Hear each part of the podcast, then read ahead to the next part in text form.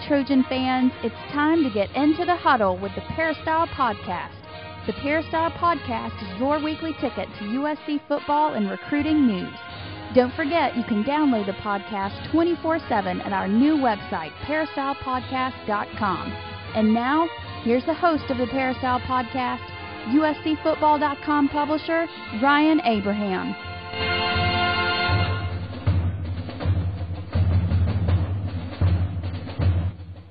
Hello, Trojan fans, and welcome to episode number two hundred four of the Peristyle Podcast. Today is January sixteenth, two thousand twelve. We've got a great show for you this week on the podcast. If you don't know, the Peristyle Podcast is our weekly internet radio show talking all about the U S C Trojans. We've expanded the Trojan Blast to do an extra podcast each week. On Tuesdays, we're actually doing a recruiting podcast, so we have Gerard Martinez come on for that, so stay tuned for that tomorrow.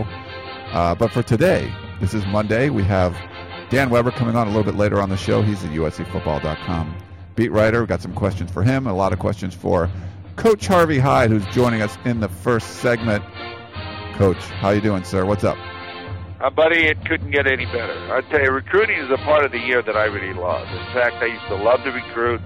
I always knew what it meant. I wanted to get twenty-five first-rounders and uh, then just take care of them and make sure they graduate and and uh, keep them healthy and, uh, you know, uh, predict them at a certain time where they'll make a difference in our program.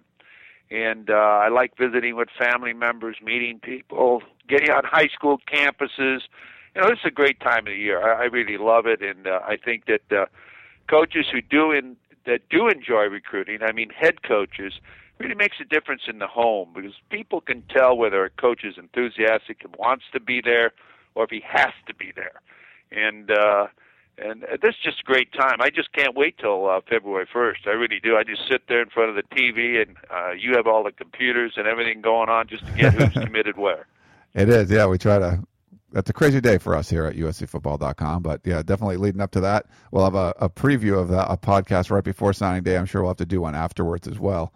Uh, but I want to thank our sponsor before we jump into the Southern California tickets. Uh, S C tickets dot com is a website if you need tickets for anything. You can call them one eight hundred, eight eight eight, seven two eight seven. Tell Curtis that Coach Harvey Hyde sent you. He'll hook you up. And uh, concerts, if you got, want to go to the theater, any kind of sporting events, all kinds of stuff, just tell Curtis over there at S C tickets dot com. You know Coach Harvey Hyde. He'll double the price for you. No, no. He loves Coach, so he'll hook you up there. And I want to, we do have a bunch of questions. I wanted to remind people, if you have questions or comments, podcast at U S C football dot com is our email address. Or you can call and leave a voicemail, two oh six, eight eight eight, six seven five five. If you'll leave a voicemail there, try to leave a nice short one. We will play it on the air. We have a few of those for you today. And I, I guess, Coach, um, listen to your show over the weekend. Maybe we'll start off with this. There was some talk about George Farmer, and potentially he might wanted to transfer, and he's moving back to, to wide receiver. What did you think about this whole situation? Well, th- first of all, you know, uh, I really feel he's a receiver. You know, he was always a receiver. He's got great speed, came to S C as a receiver, was the number one receiver in the country, and, and I think his heart is in playing receiver. And, you know, sometimes when a kid – his heart's in that, and he's thinking about not only his college uh, experiences, but the N F L and so on. It's hard to switch him at that time. It is. If he was going to be a running back, uh, I think he'd have been a running back in high school, uh, a great running back. So it's hard to make that switch because there's so much to learn in a short period of time. You go to camps in high school, you start being a running back when you're in the eighth grade or seventh grade, and it's just hard to switch at that level. It's just a different feel and a different athlete that plays that. So I think going back to receiver is absolutely fantastic. I think that too, with the loss of a couple of, uh, of receivers uh, due to transferring and graduation and all of the uh, normal things that are happening at S C, which everyone knows about, I think it's a perfect fit for them. He brings them depth, plus he brings them great exposure, exposure explosion, and the third guy, which means uh, who is really the first guy? They're all great players. So, uh, Well, you can rest one, you can rotate one, and you can play all three at the same time. I'm not really against still playing him at Ellison's spot. I really think that's a great place to play him. I, I think that you could do so much with him there as far as in the flat and flatten up and seams down the middle. I mean, how do you, how do you cover how do you cover that kid down the seams and across and crossing routes and so on, and then bringing back with reverses and counters and inside traps and uh, just uh, there's just so much you could do as far as putting that together. So, you know, I think he needs to be on the field. You can't have great athletes like that that you've recruited watching the football game. You know, uh, even when he came in at first, you've always heard me say this, Marquise Lee, I felt, should have been a cornerback or, because of his great abilities, like a Deion Sanders. He could do it all. He could take one receiver, their best receiver, out of the game, but that's not going to happen now because Lee's established himself as one of the top receivers in the country. So now you have to find a way to get Farmer in the game, and I think that's something that U S C will attempt to do, and he has to have touches as well as everybody else and spread the field and keep everybody off balance as they did at the end of the year. At the first part of the year, you remember, they were just going to Woods, Woods, Woods, Woods, Woods. And at the end of the year, they were going to everyone, and I think they can do that again. I agree with you one hundred percent, Coach. So we'll uh, we'll see what happens there. I do think he can get some more touches in the backfield. I don't think they're going to just exclusively use him at receiver. And, and with only three scholarship excuse me scholarship tailbacks on the roster right now, you know they're going to bring in another one. They might bring in more. Uh, but especially in spring ball, we might see a little bit more Farmer in the backfield just to, just to help with the depth there. Well, you can line him up as a tailback and put him in motion. Or you can line him up as a, a, a second back and put him in motion. Or you can do a lot of things that you really put a lot of pressure on the defense, plus you can hand him the ball and sweeps in motion. So uh, uh, I think they'll experiment a lot with that, and I think he has the potential of being good at both when you put him in a position to be good at both. All right. Well, let's uh, let's move on. We're going to go to a voice. Let's start off with a voicemail question. This is our, our buddy Gil for you. Yeah. Hi, Ryan. Good morning. Hi, this is Gil. Just want to say, uh, first of all, I'm very proud of the entire football program. I think they've done a fantastic job. Uh, I think the only area that I know they're going to improve in is the rotations. I think if uh, Kiffin would have came out with a package with uh, maybe Prater and, and Bryce Butler last year, giving them just slightly more playing time as opposed to breaking records with uh, Robert Woods and um, Marquise Lee, I think they might still be here. I think Oregon does a slightly better job of rotation. I think we're, we're going to have packages where the difference in quality between starters and, and the secondary people is a very small gap at linebackers and tight end. Well, you know, first of all, I think part of the success of what S C had last year was of having rhythm on offense and having rhythm on defense, with players playing together and playing as a package, not a lot of rotation where the where Barkley was able to know his receivers and be able to look at them and understand that they'd look at each other and read each other and so on. There wasn't a stranger standing out there every other play. And the same thing when they established a running back situation as far as with Tyler and McNeil, the offensive line knew the timing. They knew exactly what the moves were. Back had the chance to know what went wrong the first time, and the second time he corrected it or set up by the inside and breaking outside. So, you know, I think rotations are good, but I think also a feel of being able to have a starting lineup on offense and defense is a good feeling. You form unity. You you come together as a unit. The offensive line, if you remember, uh, did not play as a unit early in the year, but then established themselves, I'd say, at Notre Dame, where they became a unit. They were rotating the left guard position, uh, trying to figure out who was going to play that position. And once they found out and they and they said, you're the guy, they became a unit. And the defense the same way. The defensive front really never became what you call a dominant force for the defense at U S C until Notre Dame, when they completely shut Notre Dame down. They couldn't run, force them to pass. Reese wasn't ready for that. And Notre Dame got defeated by U S C back there in South Bend. So units are important. Rotations are important. And making sure you have fresh pay, uh, players are important. So if I'm reading your your question properly, you're saying we've got to get players on the field, or U S C's got to get players on the field, but they also have to do it in a manner where there's still a unit feeling and there's timing and there's communication between the players. Yeah, and no, I'm sorry. It sounded like maybe the end of Gil's question got cut off there, but I think that's what he was saying, Coach. And uh, I remember I was more of an advocate of hey, why don't we let more people play on the offensive line? Why don't you see that a little bit more? And I remember you definitely saying that you want to get that starting five in there and, and get them playing together. And, and certainly, like you said, the offensive line played a lot better when all of them were in there. Uh, and they just played the five, you know, the starting five guys played. And if someone got hurt, someone would pop in there. But they, they let those starting five guys play. And it, it seemed really important there. But I can see his point, too, with at receiver, like could have Bryce, could Bryce, Bryce, excuse me, could Bryce Butler could have got a few more touches last year. And I know he had some chances, or he got interfered with quite a bit, so he would have had at least a few more catches. But, um, you know, I think now with, you know, you got a senior quarterback and people are more comfortable in the offense, maybe you do see the ball spreading around more. And, and a guy like George Farmer, if he moves back to receiver, or, or as he moves back to receiver, will get more opportunities than maybe some of the number three guys got last year. Ryan, I agree with you. Listen, Bryce Butler's a great player. He made a couple of great catches. I can remember the one-handed catch he made, and I can't remember what game. But he's a key player, and, and someday I think he'll play in the N F L. I really do.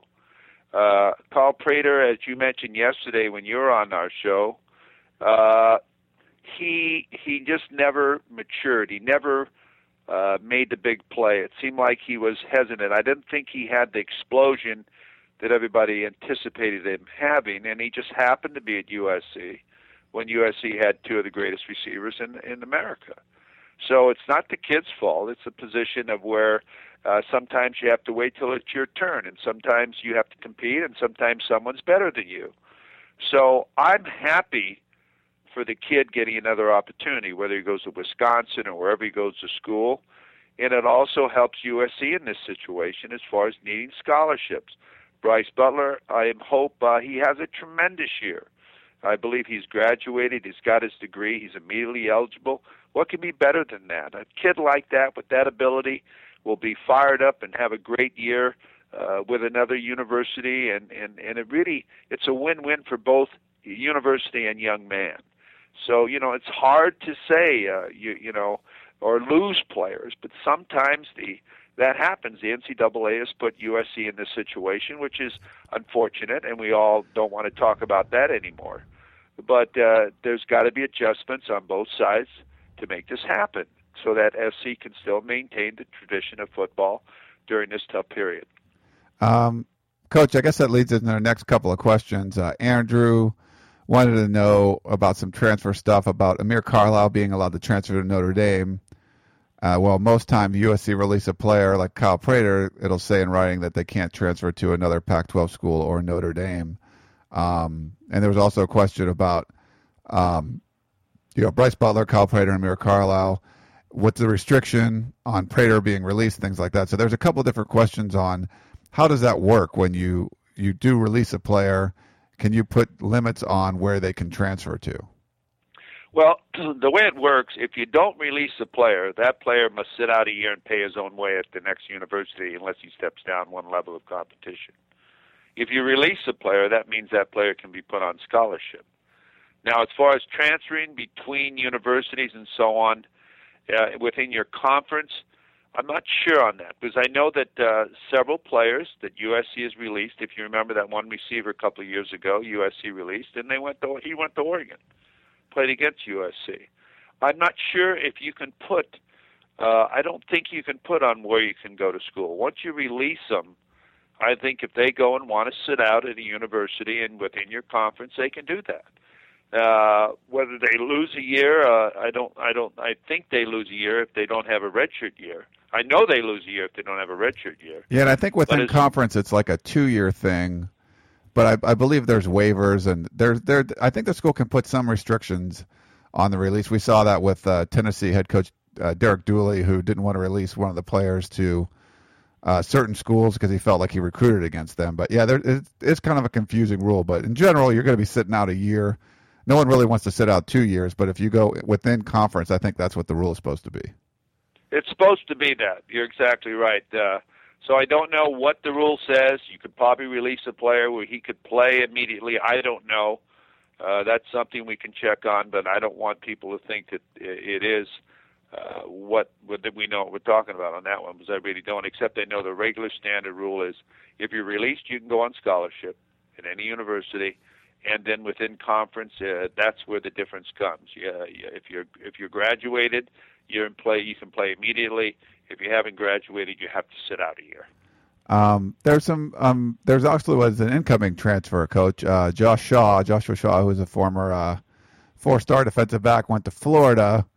Uh, Melvin wanted to know, why do you think Shaw would come to U S C? He was actually looking at U C L A first, but knowing that, you know, T J McDonald and Gerald Bowman, who who's an early transfer in, uh, J C guy, as well as uh, Jawanta Starling, Drew McAllister. I mean, you could throw Demet- you could throw Demetrius Wright in there too.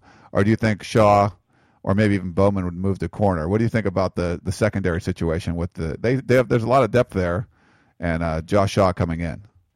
Well, I think it's great that Shaw's going to U S C. First of all, he probably would have gone to U S C if he didn't go to Florida, and uh, he's not afraid to compete. You like players that aren't afraid to compete, and right now U S C has the opportunity of being uh, awesome next year, and he wants to be a part of that type of program. U C L A has a great program, or can have a great program, and currently they're not at the same level that U S C is, and he feels he's the type of player that can go in and want to compete against Bowman or McDonald or whoever it is and, and play. And he could become immediately eligible. They're applying for a waiver from the N C double A, uh, hardship waiver, and I, and I hope the kid gets it. He should get it because his grandmother or mother who's who's very sick. Now, you know, and not only that, he can play several positions. So, you know, there's some kids that like competition. There's some kids that can't wait to get there and play against great players and improve, because every day you get better in every way when you go against great players. When you go to places where you're the, the great player and there you don't worry about competing because you know you're going to start and you don't go against great receivers and there's no pressure on you or so on, how do you get better? But you practice every day. You play only once a week.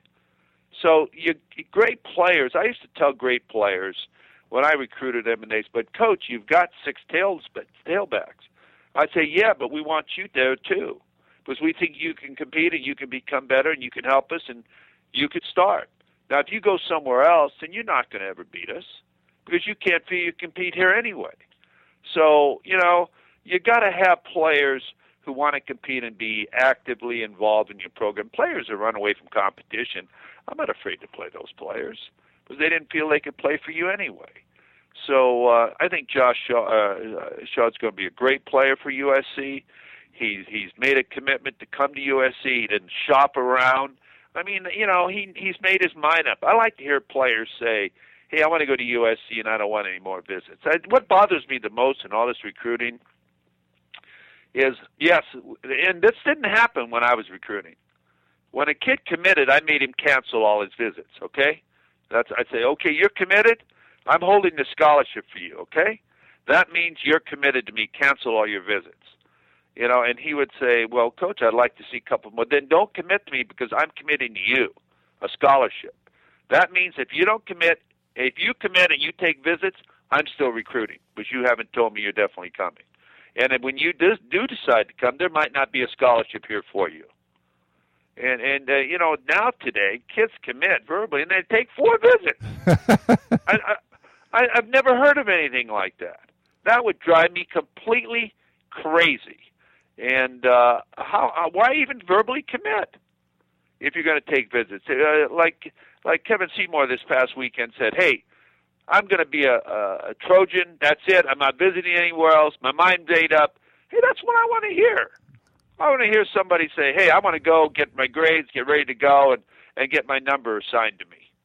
I mean, uh, some of these other guys still visiting. What are they, what are they on vacation? They want trips or something? I mean, it's it's absolutely absurd. It it really is, you know. Uh, so that's just how I feel about that. All right. Yeah, I think there's some some kids want some trips there, coach. Maybe they're you get a few free meals, get to go party. Uh, but yeah, we've seen more of that lately Stupid. over the last Stupid. few years. Uh, well, let's uh, switch up. I don't know if you got to watch any N F L games, coach, over the weekend. Oh, I did. Yeah. Uh, some fun stuff, but a lot of U S C Trojans went down. I think uh, Shiloh Rochelle for San Francisco 49ers, I believe he's the only one. The only U S C Trojan still on an active roster there. I'm uh, Terrell Thomas was with the Giants, but he, you know, had the knee injury and he's out for the year. Uh, but Rube would want to know, and I don't think you probably won't know this. I didn't know it either, but I wanted to throw this out there. He says, "Great job on the show. I love U S C football. Don't have a favorite N F L team. I follow active Trojans in the N F L, but I want to know which N F L franchise has the most active Trojan alumni on the roster, and I'm not really sure, Coach. I don't know if you had any I'd say idea. The Cincinnati Bengals. That's probably true, yeah, because uh, Keith Rivers, uh, Frosty Rucker, Ray Maluga. Yeah. Uh, when they had Carson Palmer, that was another one, but he's not there anymore. He's not there. But I would just, I'm just guessing real quickly. That would be a but good I, guess. I, I would say that's what I think. So if anyone out there, email the show, podcast if you, at U S C football dot com if you know about that. And if I'm incorrect about uh, the number of U S C Trojans on current rosters, they, you, I know U S C had a streak of having someone in the Super Bowl for uh, for many, many years. And certainly U S C's up there with, you know, the Ohio States and Miamis of the world of putting the most players in the N F L. So they definitely a lot of Trojans in the league still. And it seems like more and more are going. Oh, there's no question about it. Uh, I'll tell you who would know that is Tim Testalone.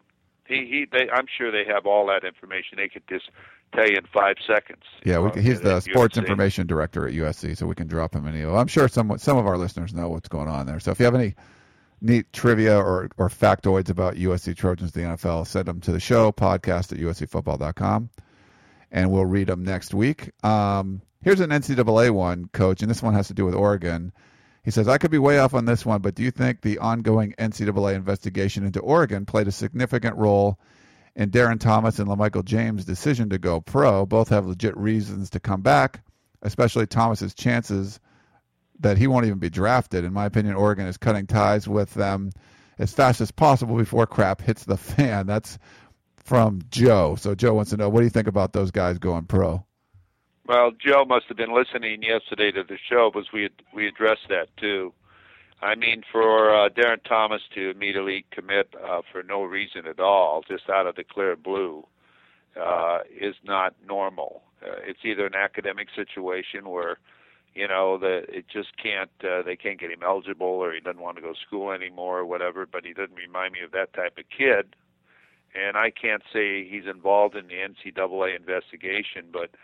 Just like the Pete Carroll situation, all of a sudden Pete Carroll was gone, and they try to uh, do their own policing and try to make it like they can handle it themselves by maybe cutting ties with people who have possibly links to certain violations. And I'm not sure if this kid does, and I certainly don't want to hurt this kid, but this kid certainly was a, or still is a great player. But what I'm saying is when strange things happen like that, it's because of a reason. There's a reason, and all of a sudden you didn't even have any feeling of it, and all of a sudden there's an announcement with no reason why he's going. It's not like my mother's sick and I need to make money or I need to go play or this and that. It just he's decided he's coming out. Well, I think that's a decision there that was made hastily or maybe some uh, involvement in this investigation for a long period of time have suggested that he leaves. And uh, they're maybe starting now to Uh, look more into the Oregon program, and the, and, and they're going to re- make some announcements here. They won't make them before recruiting, though. I'll guarantee you that. Uh, the national letter of intent, because that would may hurt them. But uh, uh, I think they're starting to police up and try to get things ready. So when the N C double A comes in with their report and so on, they've said, look, just like Ohio State did, we've already done this, we've already done that, we've already said this guy can't do this, or these four kids can't play next year in three games, or whatever, to try to lighten the punishment uh, like Ohio State did. Not not much happened to Ohio State at all. In fact, it won't even affect them in any way. So uh, that's what I think. It's just not a normal thing, and I think there's certainly uh, there's a purpose to why that happened. Um, yeah, you know, I was thinking the same thing, Coach. I, I did read one of the tweets. I don't know if it was Andy Staples or Bruce Feldman. Someone tweeted that Uh, Thomas was actually going to graduate, so he would actually get his degree. So it, it didn't seem like it was going to be, at least on the academic side, at first. But it was fishy to me. I mean, a guy, I mean, he has, I think he has sixty touchdowns and fifteen interceptions. So it's not like his numbers are bad. He has a great record. I mean, he could be considered the, the greatest quarterback in Oregon history.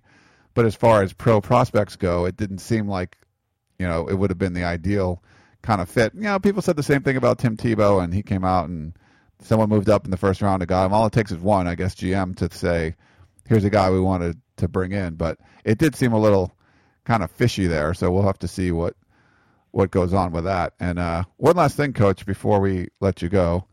Um, we had an email from Patrick, and I think last week we answered a question from Tom, who was a U S C fan in S E C territory.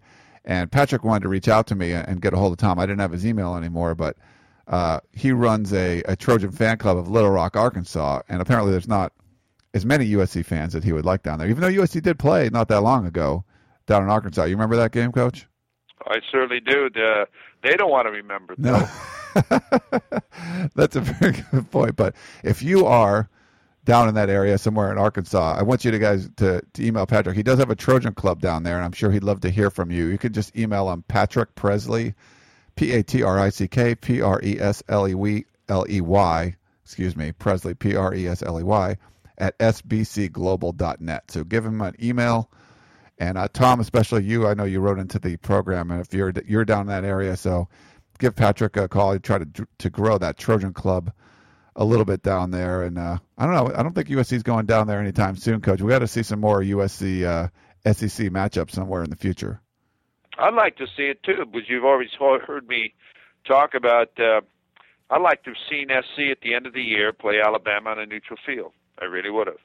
I think it had been a great football game, a great defense Alabama has, but S C was playing pretty good too, or Oregon or somebody like that, rather than playing another Southeastern Conference team. And nothing against L S U, because they did, you know, beat Oregon earlier in the year, but that was early in the year. And, uh, you know, I still question what they do non-conference-wise and who they play, and then they talk about how great they are. And they are great, because they do have great athletes and so on, and but I'd like to see them uh, challenge uh, themselves to playing some of the Ohio States and other teams in the country, the F Cs and Stanfords, and non-conference games. I think it'd be great for college football. And uh, who knows? Uh, maybe they'll be forced to do that, but I don't think they want to do that, because they then would hurt the image of the Southeastern Conference, because they wouldn't have the great records that they have and send eight or nine teams to bowl games, because they wouldn't have the same type of winning percentage that they currently have. Not that they don't have great teams, but I'd like to see improve that on the field. No, I agree with you, Coach. And, uh, well, I guess we'll wrap it up for the segment, but we do appreciate you coming on the show. Oh, I wanted to remind everyone, Coach, I don't know, um, Wes Horton, uh, senior defensive end, going to be a senior defensive end for U S C. We're bringing back our live Ustream show uh, this Wednesday. I believe the show, we're going to start at one o'clock, but check U S C football dot com for listings. But we're going to have uh, Wes Horton on as a guest, so that should be interesting. Uh, kind of get his thoughts on the U S C defense going forward. That the defensive line is one area on this team where they're going to have to replace some guys. You know, a couple of defensive tackles there. Nick Perry leaving early, so there's some definite talent leaving the defensive line. The back seven pretty much is intact, um, but you know, replacing some of those guys on the defensive line will be very interesting. Obviously, on offense, most everyone's back except Matt Khalil at left tackle. So. Uh, should be really interesting to see what goes on there. But, yeah, def- definitely check it out. Wednesday, about one p.m., we're going to do a live show. You can log in and ask uh, Wes Horton questions. It's always fun to kind of talk with the players and get their thoughts. They've all been very personable on the show so far. And, Coach, we've got to get you on the live show sometime, and, and so everyone can see your face too. Well, Todd, let, let me know. Let me know when you want to do that sometime, and we'll work it out like we when we had that roundtable Uh, podcast down there at McKay's, and you know, I'd I'd love to do it with you. You know that. Yeah, that'd be fun. That the roundtable was cool. That back that was a few episodes ago, our two hundredth episode, so that was fun to kind of chat with everyone. But yeah, we'll get you on the show so everyone can see you, and then they can log in live and ask questions. Like the live aspect's kind of fun, so it's fun to have people be able to, you know, watch the show live and then ask questions like as you're talking. So it's it's not like you're reading pre pre sent in questions. So it's kind of a fun aspect to it. We'll definitely have you on, Coach. Well, I'll tell you what, the last lunch I had down there that you picked up was absolutely fantastic. I want you to know, and I want to thank you here on the air, okay, for that? Oh, no problem, Coach, anytime. Thanks for thanks for coming on. And, again, thanks for joining us, Coach, and uh, we'll talk to you again, I guess, next week. You got it, buddy. Uh, and for everyone out there, have a great week, and follow recruiting here uh, with uh, U S C football dot com. As I said when we opened the show, this is a great period of time, because this is when you decide the future, and this is when you, you load up. And I tell you, it's a very important uh, period of time for all football programs, and also for young men who now have the opportunity to continue a, a dream and, and have it come true by going to a chosen or choose your university and have your education paid. So uh, let's see what happens. It's not that far away, Ryan. With February the first, is just what, two or three weeks? What is it? Three weeks away? Yeah, two weeks away. Two not weeks to... or three weeks? Yeah. yeah. Crazy time. Well, thanks again, Coach. We appreciate that. Thanks to our sponsor, Southern California Tickets. And thanks for everyone tuning in. We're going to be back in thirty seconds. We got Dan Weber on the line. talking U S C football. A lot more questions to get to for that, so stay tuned for Dan Weber. Meet us on the other side of the break for more of the Peristyle Podcast. Tickets, tickets, tickets. S C Tickets is your concert, sports, and theater ticket source. We have the tickets you need to any event worldwide. Football tickets are now available.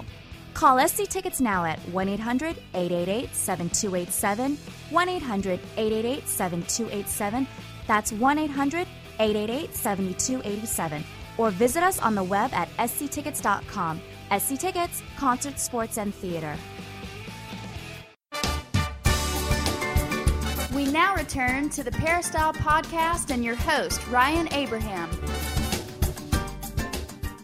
Welcome back to the Peristyle Podcast. We are joined by U S C football dot com beat writer Dan Weber, who's uh, got some sympathy on the Peristyle last night for having to cover that debacle of a U S C U C L A rivalry game. And Dan's story went up on the front page of U S C football dot com if you want to check that out. But uh, Dan, welcome in, and I guess maybe we start off getting your uh, your takes on what's going on with this U S C basketball program right now. Well, let's, they certainly, uh, uh, and one of the things I think was interesting last night was there was a lot of good, you know, a lot of good words about, you know, a U C L A team that started out two and five and just looked couldn't like it couldn't be any worse, and they've righted themselves and they've won eight out of ten.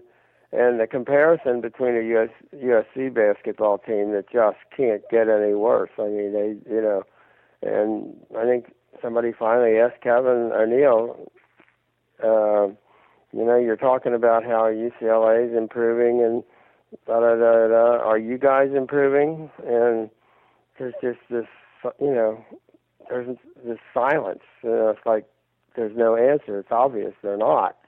Um, you know, they can't score fifty points. Uh, and I think that was kind of the benchmark, was the basketball team uh, potential to equal the football team against U C L A and score fifty points. And they didn't, as some of the cynics had said before the game, that there's no way they can score fifty and match the, you know, the football team.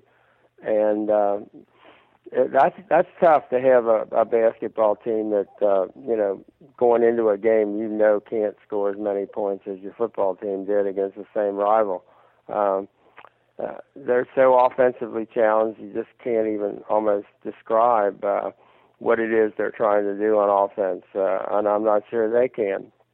And uh, that, you know, that makes it awfully hard for a team to get better, because they really started the year, I mean, when they played San Diego State to a, you know, couple of point game, you know, a sellout crowd down in San Diego, and they had, you know, the a team that had really done well last year in the N C A A, and Steve Fisher, the coach, says, you know, U S C plays as good a defense as anybody in the country, and uh, then they had a couple of more games where, where, where coaches said, you know, nobody plays better defense than U S C. But what happens, it seems to me, is that uh, uh, if you can't score fifty points, no matter what, it's very hard to keep playing that kind of defense. And, you know, this is, I think, six, six out of six of their losses, they haven't reached fifty points uh, here in this uh, losing nine out of ten games. And I think finally the will to keep playing defense uh, just isn't there. Uh, they're young. They're not real polished, uh, but, you know, and, you know, they've got one, one, you know, injuries here and there. But um, uh, I just think the will to, to keep playing and to keep getting better just isn't there now. They they look like they're just trying to get through the through to the end of the season, and for a young team, that that's not very that's not a good place to be. Uh, they've still got a long way to go. I mean, just the idea of heading up to Oregon this week for a couple of games, and with the thought that, you know, what do we got to play for? And, you know, even if we do hold them to fifty-five points, we probably won't score enough to win anyway. So uh, it makes it makes it very difficult. It's a hard thing to watch. Uh, uh, so uh, thanks for the sympathy. Yeah, no problem. I mean, it's a hard thing to watch, but even with a, a program like U S C and the fan base that's here, I think the U S C would be much better suited with a team that scored eighty points a game and lost, as opposed to score forty-five points a game and losing. At least it would be exciting. Maybe you could get some people to come out and watch. But as of now, I mean, everyone was tweeting, like, even Gus Johnson couldn't say, you know, he was announcing the game. He couldn't save what was going on. That was just a debacle. Right, I, and I guess that was uh, kind of the, the Gus Johnson, Steve uh, Kerr point of view, was that, you know, with, uh, you know, the population and the talent base in Southern California, how could you not have a team that couldn't, you know, couldn't score some points and uh, at least have fun and and be competitive and be athletic and uh, and put on a show for, I mean, you know, the crowd, there was eighty, you know, almost eighty-five hundred people, you know, could have been better, but, uh, uh, it was still a fun place to be, and that, that you know that building. I mean, as somebody's pointed out, that's the uh, the most prominent building and the uh, and the most expensive building on campus is is Galen Center, and uh, you would like to see that as a place where you know people really uh, had a good time and had a lot of fun and uh, and, and just uh, kind of an upbeat sort of a place and. Uh, It's not that at all now, and, and that's just not what I, I don't think what what basketball could be or should be, uh, you know, for U S C, and um, uh, I, I certainly agree. All right, well, we spent five and a half minutes on basketball, so please don't send out the hate mail, podcast at U S C football dot com. We wanted to at least address it, and uh, we'll get back to football now, but, you know, we do, we do talk about that a little bit. Um, Dan, well, let's let's start off with a voicemail question. We have a couple of those, and we have a bunch of other questions. Some definitely lots of topics to be to be covered. And uh, let's start with this voicemail question. Hey guys, this is Matt from Saint Louis. Just had two quick questions. One, uh, do you know if fans will be allowed to go to spring practice this year? Uh, such a fun thing to do in the past. Hope it's allowed again. And what do you guys think about Christian Thomas? We're so loaded at. Uh, tight end, and we seem to be thin on the D-line, uh, or at least really young on the D-line. Uh, do you think he is a potential D-line player, or where do you guys see him fitting in? I was always really impressed with his speed, and he just looks like a beast. So uh, curious what you guys think. Uh, love the podcast. Fight on. Thanks. Uh, kiddo, actually, Matt, I, I do believe uh, uh, spring ball, again, is uh, is going to be open. I, I'm trying to remember last year. Uh, no, the spring the spring game will be open. I don't think practices can be until probation is over. So there's been right. I, that's I guess that is. I, I think U S C possibly could push the issue because they did obviously get the spring game open, uh, and I don't think it was ever completely a hundred percent. The sanctions weren't written by a lawyer. I mean, I, I, well, they were written by Paul D, I guess, but. And I guess he is technically a lawyer, but uh, it looked like he wrote him really in a hurry. And there are areas which it's not as absolutely specific as possible. And so, uh, you know, they were able to, you know, make the spring game open. Uh, but probably, uh, and I think they've been a little bit more uh, willing to allow people to get cleared uh, if you... Uh, Uh, jump through the right hoops, and if you aren't a donor. I think that's the the key was that if you had ever donated to the uh, uh, uh, football, or I guess uh, pretty much uh, any athletic uh, part of the university, then they weren't able to clear you because you you absolutely did uh, you know hit one of the criteria. Uh, so uh, uh, you know, I I wish they would uh, wish they'd fight to get some of those open, like especially spring ball, but. Uh, Uh, so far, I guess uh, I guess that was the question last year was w- how did the spring game, because in effect it was practice, right? Uh, how did that uh, you know differ from the rest of practice? But uh, but that was open. As far as Christian Thomas, uh, I think the thing about Christian, it would seem to be that he's not probably uh, of all the tight ends, he's probably the most explosive. He's also probably the most limited in terms of size. It, it looks like he's not going to ever be a whole lot more than two hundred thirty pounds. Uh, there are those of us who think that, you know, that makes him an ideal candidate uh, with Junior Palme uh, uh, for that H-back, uh, for the, you know, the guy that they can line, it, line up at fullback and put him in motion and put him in the slot and do all kinds of different things, you know, on one side or the other. Uh, so that's kind of what we're looking for him to uh, to come back at as the uh, with you know that he's uh, you know had the hip surgery and, and should be moving uh, you know really well. But but the, if you keep Grimble, Xavier Grimble and uh, and uh, uh, Randall Telfer as the classic tight ends, and then you put the uh, the combo of Junior Palme and um, um, uh, Christian Thomas as the H back, that would seem to be uh, you know the way to go. Uh, I mean, I think he would be. If he played defensive end, he'd almost be like a tall uh, outside linebacker, and and I do think he could be fairly disruptive. Although I think they're going to have, uh, I think de- uh, defensive end they're going to be in pretty pretty good shape, uh, you know. Uh, but but he he's played on both sides of the ball already, so uh, uh, you know whatever they do with him, I think uh, uh, it won't be a, it won't be a great great surprise, and he certainly does give them flexibility.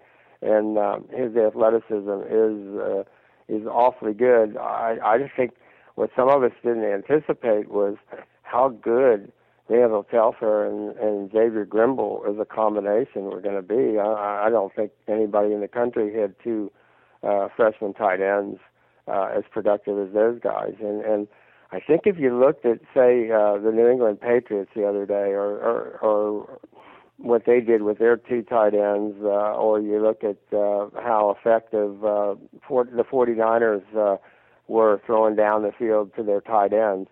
I think you're going to see a lot of that with U S C, with the um, uh, with pretty much two wide receivers, uh, obviously with Robert and uh, and Marquise Lee, and then using the third the third downfield guy is is going to be uh, a tight end, and, and they're going to figure out ways in which. Uh, Uh, they're really going to make you defend the tight end down the field. And uh, if you're already worrying about defending uh, Robert and Marquise, that's really going to be a tough matchup for people. But I, I think they're going to exploit the tight ends a whole lot. And then if you've got another tight end in there as your H-back, uh, that's that's going to be a really tough uh, tough deal for people uh, to defend, but but I think that's the direction they're going to go, uh, and I think Christian gives them some real uh, terrific athleticism coming out of the backfield. They certainly do, and I, that was pre- basically the same question Chuck in Newport Beach wanted to know, but also do you think they'll have more two tight end formations?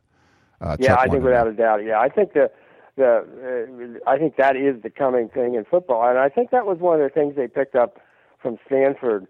I think the more they got ready for Stanford, who was three, you know, were using the three tight ends and, and uh, you know, didn't have a great deal of uh, down the field uh, luck with their uh, wide receivers for uh, for Andrew Luck.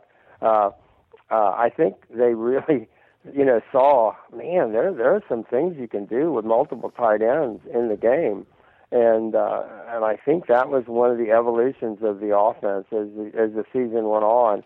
Was the ability to uh, to have multiple tight ends and, uh, and and use them down the field, get yards after catches, and, and uh, I think uh, I think that's going to be fun to watch uh, how they uh, how they bring the, the tight end into the into the offense uh, along with the obvious uh, ways in which they're going to stretch the field and go from sideline to sideline with Robert and Marquise. I mean, if you've got Robert. You know, one side, Marquise on the other, and you got them stretching the field in both directions, uh, you know, vertically and horizontally. And then you've got a tight end somewhere in between. Uh, that's just very, very, very difficult, I think, uh, for a defensive matchup. Uh, yeah, I agree with you one hundred percent. We saw Aaron Hernandez uh, carrying the football. Maybe U S C with with fewer running backs yeah. get some get some carries for some of the tight ends too. That would be. I really do think that's where the creativity in this offense is going to be, uh, and and that's going to be a nightmare. Uh, I think if, if you're if you're trying to defend that. All right. Uh, well, the next couple of questions have to deal with transfers and, and departures of the program. There's three guys. I'll I'll read them real quick. Uh, Dave. Class of seventy-one from Tustin. Um, we had Lanny Julius on before, and he gave uh, high marks to Patrick Hall. Said he expected him to be a shutdown corner in the N F L someday. And Dave wanted to get an update on Patrick Hall, but then since then that question came in, and uh, Andrew asked this one, uh, departures of Patrick Hall and T J Bryant, how's the secondary going to shape up? And then one other one from Lawrence in Dallas, Texas, uh, Josh Shaw coming in. What do you think about the U S C secondary next year? Is he going to play corner or safety? So kind of lots of uh, secondary questions there. There was some transfers with Patrick Hall and T J Bryant leaving. Maybe kind of get your thoughts overall, Dan, on, on what's going on there with the secondary. Well, I mean, you know, I think basically Lane feels really comfortable, you know, and I thought that once T J McDonald made the decision to come back, you know, the first thing Lane said was basically now we're we're intact with the back seven. And uh, if you look at this year, uh, T J Bryant and um, uh, and Patrick Hall, you know, were you know were not a factor. You know, this fall uh, Patrick wasn't, you know, wasn't healthy, and and T J, you know, they made the decision early that that his future would be, you know, in another program, and that you know he would be one of the candidates to get your degree this year, and will help you Uh, transfer to another school, and you can get a, uh, you know, and probably at the at a you know the lower level, the um, you know the the football championship uh, you know division, and um, so I don't think that changes anything at all. I think basically you're looking at you know last year's secondary uh, a little better. You know, I mean hopefully uh, you know uh, better. Uh, you know, and um, uh, and I don't know that you know they're they're counting on on. Josh Shaw to get the uh, hardship waiver from the N C double A. Uh, it wouldn't be something I would be, you know, counting on. Maybe that would happen. You know, that'll happen with uh, the family, uh, you know, health and business issues and what have you. But uh, but I, I don't think anybody'd be surprised if that doesn't come through. So so I you know I'm not looking you know for any real changes other than uh, you know everybody uh, is back and a year older and uh, you know. And I think that's what they're looking at, too, is that, you know, hey, it took us a year and a half or so to really figure out what we wanted to do, how we wanted to do it. Uh, and even with the loss of, uh, uh, you know, Willie Matt Garza as the uh, uh, secondary coach right at the, you know, right before the first game, uh, they really came around and, you know, Sammy Knight stepped into that position and Monty, uh, you know, shifted some of his attention to that. And uh, I think what you saw this year is, uh, is what you're going to see next year, only with everybody a year older. But uh, I wouldn't focus on, uh, you know, on any absolute, you know, newcomers and saying that's going to change things or that's going to move things around. Now I think uh, I think they're they're pretty excited about the fact that they're going to have the same guys for another year. Uh, and and I would I, I would think that would be a good way to, to look at it. All right. Uh, thanks for your thoughts on that. Let's see. Let's. We have one more voicemail question. This has to do with the Armsteads. Hey, Ryan. This is Antonio from Sherman Oaks. I've been a long-time listener for about two years now, and I just read a story by Gary Klein in the L A Times saying that uh, the Armsteads are going to meet with school officials, and I'm just wondering, with all these transfers and everything in flux, is there still an opportunity or a possibility that both the Armsteads come to U S C where they want to be, where we know they belong, and solidify our D-line and help bring that national title home in two thousand twelve? Thanks. Have a good day. Huh. Well, I mean, I don't know that, you know, that it's ever totally been closed. I mean, I think the key has always been what, will, you know, what will the U S C doctors say? And since we've been never privy Uh, to that, you know, medical information, which is absolutely by law private, can't be released by U S C, uh, can't be uh, uh, released by anybody other than the Armsteads, and they've never chosen, you know, to make, you know, to release it.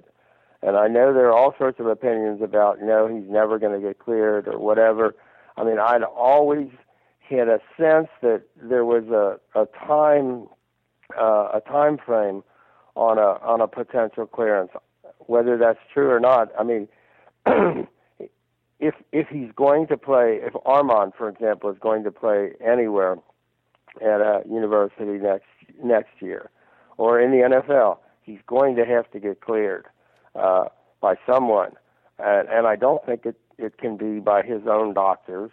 Uh, and that's made it more difficult in this situation because there have been the issues with the U S C doctors and the Ar- Armstead family doctors. So I never did get the sense that it was ever completely ruled out, but boy, because no one at U S C, and U S C's really been good about this, they have not, you know, been leaking, they have not been talking, they have not, you know, gone, you know, there have been a lot of ways in which people have criticized U S C, and they haven't defended themselves in terms of uh, trying to, you know, tell somebody, under, you know, quietly, well, here's the real story or whatever. So we've never really known for sure. We've always known that there have been, you know, there have been meetings. You know, we've talked to, you know, I've talked to Armand, I've talked to, you know, the dad, uh, and I'm sure Gerard has, uh, Ryan has, uh, and it's never been as clear as, as we would like it in almost any other situation we've ever been involved with, that we'd have enough knowledge to try to give you a sense of, of of how that's going. We do know now, though, that that the Pac twelve definitely uh, made it clear that degree or not, N C double A rule or not, Armand is not transferring to another Pac twelve school and playing immediately, that he is going to be required to sit out as the Pac twelve rule uh, requires, which would now prevent uh, the, the two brothers from going to the same place and, and and playing together. And I know I talked to Armand about this last May, and and he said that's the one plus about, you know, his medical condition and not being able to play last year, is it would allow him to play with his brother, but he can't do it at a Pac twelve school, uh, which uh, so that would leave, you know, they visited Ar- Auburn and they visited uh, visiting Notre Dame this weekend. Um, but where that leaves this, I don't know. Uh, I I just I, I don't even want to come down on any side of what do you think might happen, because it's it's just been a, a, a nightmare in terms of trying to uh, you know make this uh, somewhat clear for people, because so such a big part of the equation is unknowable to us uh, legally uh, unless uh, the Armsteads you know. choose to release it. And I have tried, for example, with Armand a few different times in a few different ways to see if he would. I mean, I'm not going to try to force him to or try to, you know, even trick him to, trick him into, but I've had some discussions with him, and he's just not going to tell us uh, at, at, to the point that we can really give you uh, an educated guess. So, uh, I wish I could. I don't know, Ryan, if you've got any insights there either, uh, any more than, than we ha- we've had to this point. No, I mean, I think you nailed it pretty well. I mean, he, Eric, the, the son, the uh, prospect um, who's looking around, he actually said he, he thinks he enrolled in a bunch of different schools, because there was some talk about he enrolled in Cal. He's got to make a decision. Uh, this is Monday, and he's probably got to make it, I think it's by tomorrow, like to enroll in some of these places. So he's still trying to keep his options open. They were at, the family was in Auburn. Armand was there too this past weekend. And uh, the father, Gus, and Armand apparently drove to South Bend.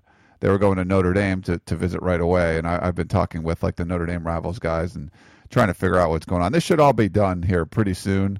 Uh, Eric, you know, I think Eric does want to come to U S C, and we've talked, you know, Gerard's talked about that quite a bit, but it, It just didn't seem like it was going to be in the cards. Uh, I don't. I don't think the family felt, feels that they were treated fairly. Um, but obviously, the, the U S C doctors have the best interest of the players in mind. I mean, if they don't want to put someone out there with a life-threatening condition or something that, um, you know, obviously could could hurt a player like that. And I think the family wants them to get out there and play. I think other doctors have cleared them.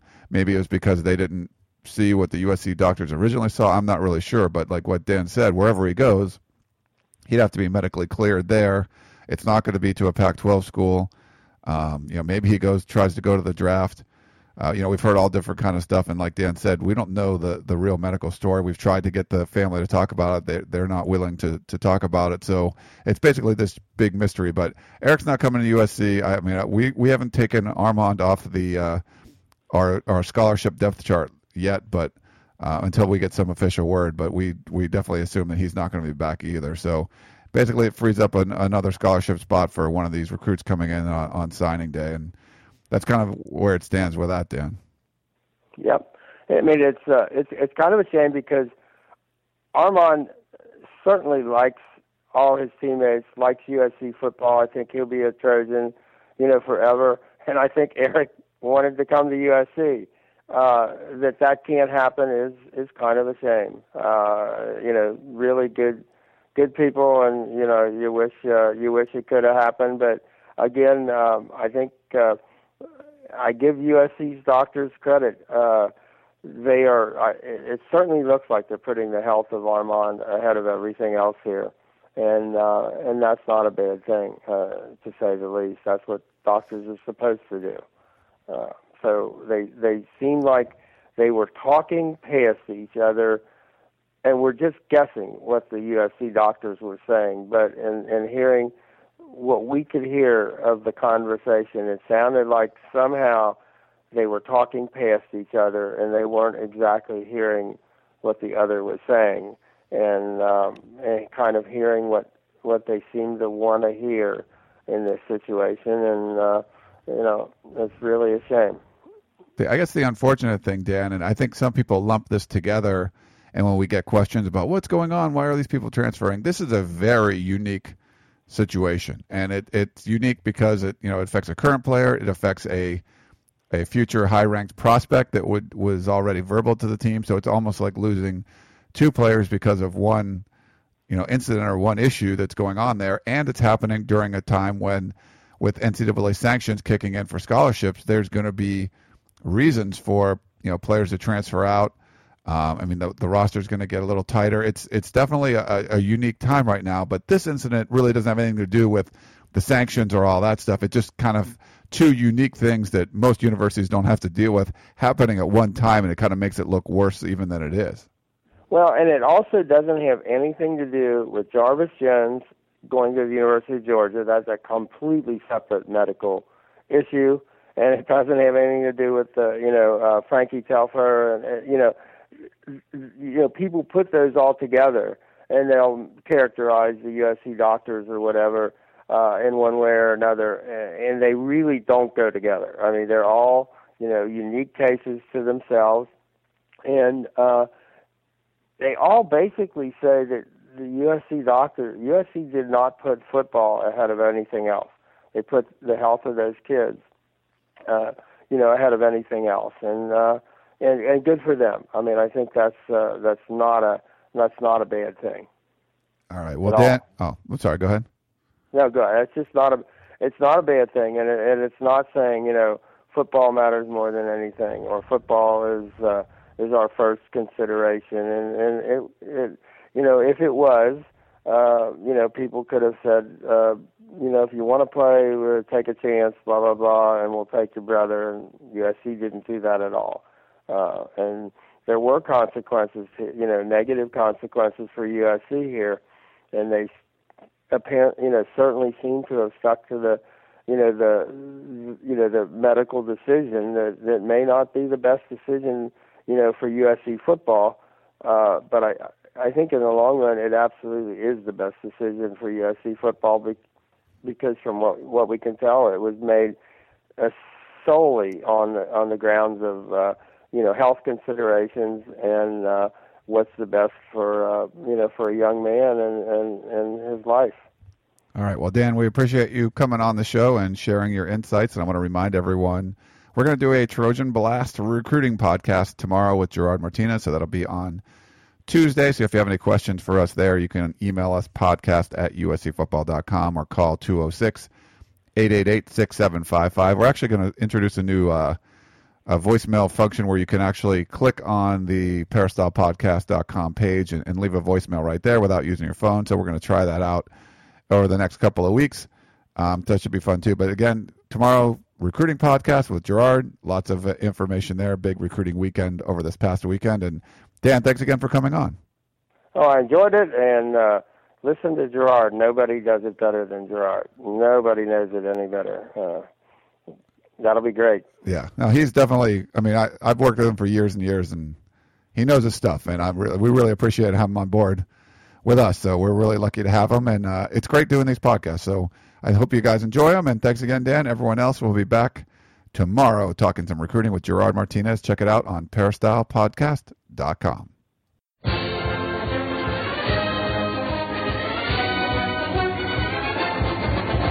You've been listening to the Peristyle Podcast, presented by U S C football dot com. Be sure to tune in next week for the latest news on Trojan football and recruiting. And don't forget, you can automatically download the podcast directly to your iPod or M P three player for free.